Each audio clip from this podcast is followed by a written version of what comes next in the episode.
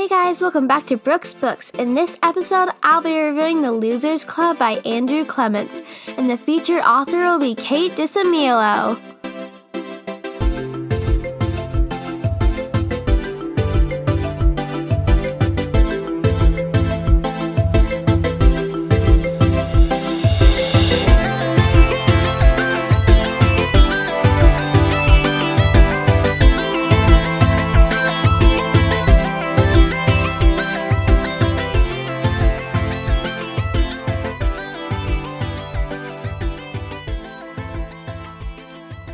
Happy first week of December, month of Christmas, or Hanukkah or Kwanzaa if you have a different religion. But, anyways, I'm so excited. My family really decked out on Christmas decorations this year. It looks like a Christmas bomb went off in our living room. But, anyways, I love it. We got a nine foot tree this year since we moved into a bigger house. So, it's really tall but my friend has an even taller tree. It's like 15 foot or something. But, anyways, I love The Losers Club. I'm completely absorbed in it whenever I read it.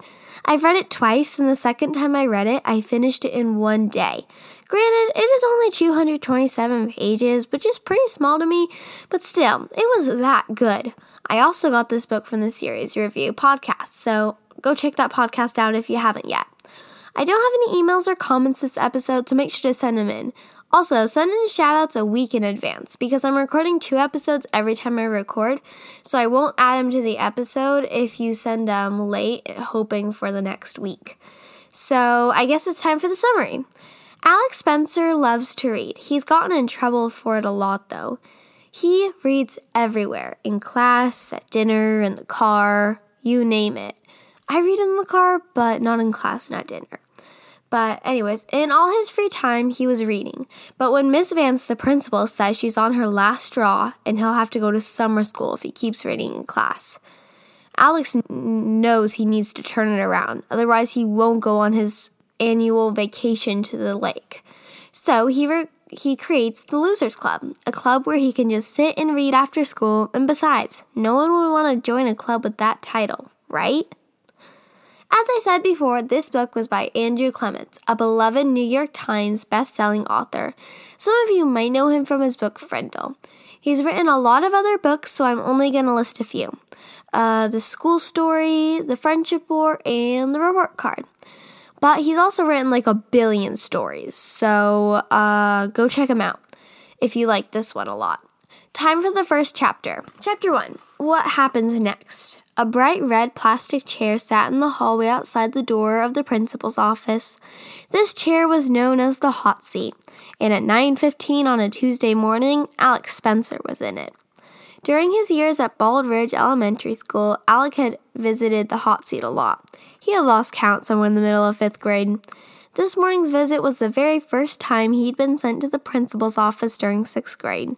Except this was also the very first day of school, so Alec had been a sixth grader for less than 45 minutes.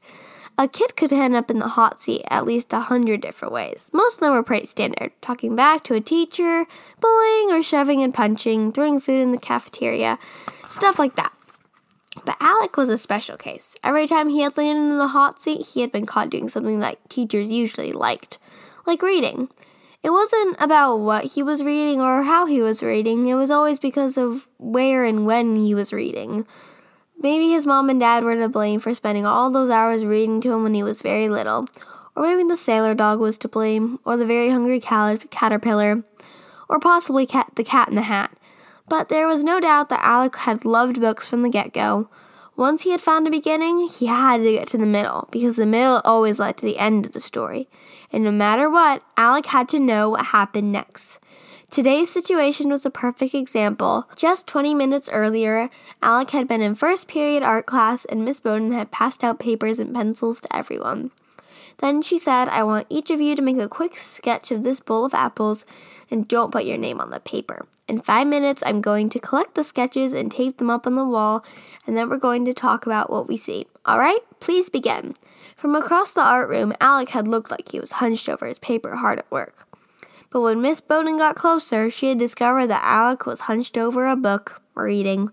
Something that had happened many, many times in the past years, so Miss Bowden instantly sent him off to see the principal. The second period bell rang, and the hallway outside the principal's office filled up with kids, which was one of the worst parts of being in the hot seat. If you got sent to, the, to see Miss Vance, the whole school knew about it. However, Alec wasn't sitting there in the hot seat. He was also reading. It was a book called The High King, and in his mind, Alec held a sword in his hand as he ran beside the main character, battling to save a kingdom. The bells, the kids, the laughing, and the talking to Alec, all that seemed like sound coming from some TV show in the other room. But a loud voice suddenly demanded his attention. Hey, can you guys smell something?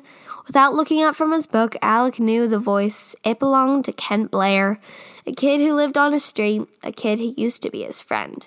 These days, Kent was very popular and very annoying, and he always laughed when Alec got in trouble. Kent was also in Alec's first period art class, so him showing up like this, it wasn't a coincidence. Um, so that f- section from the first chapter was introducing you basically to the story, obviously, um, and the problems Alec is to face uh, along the story.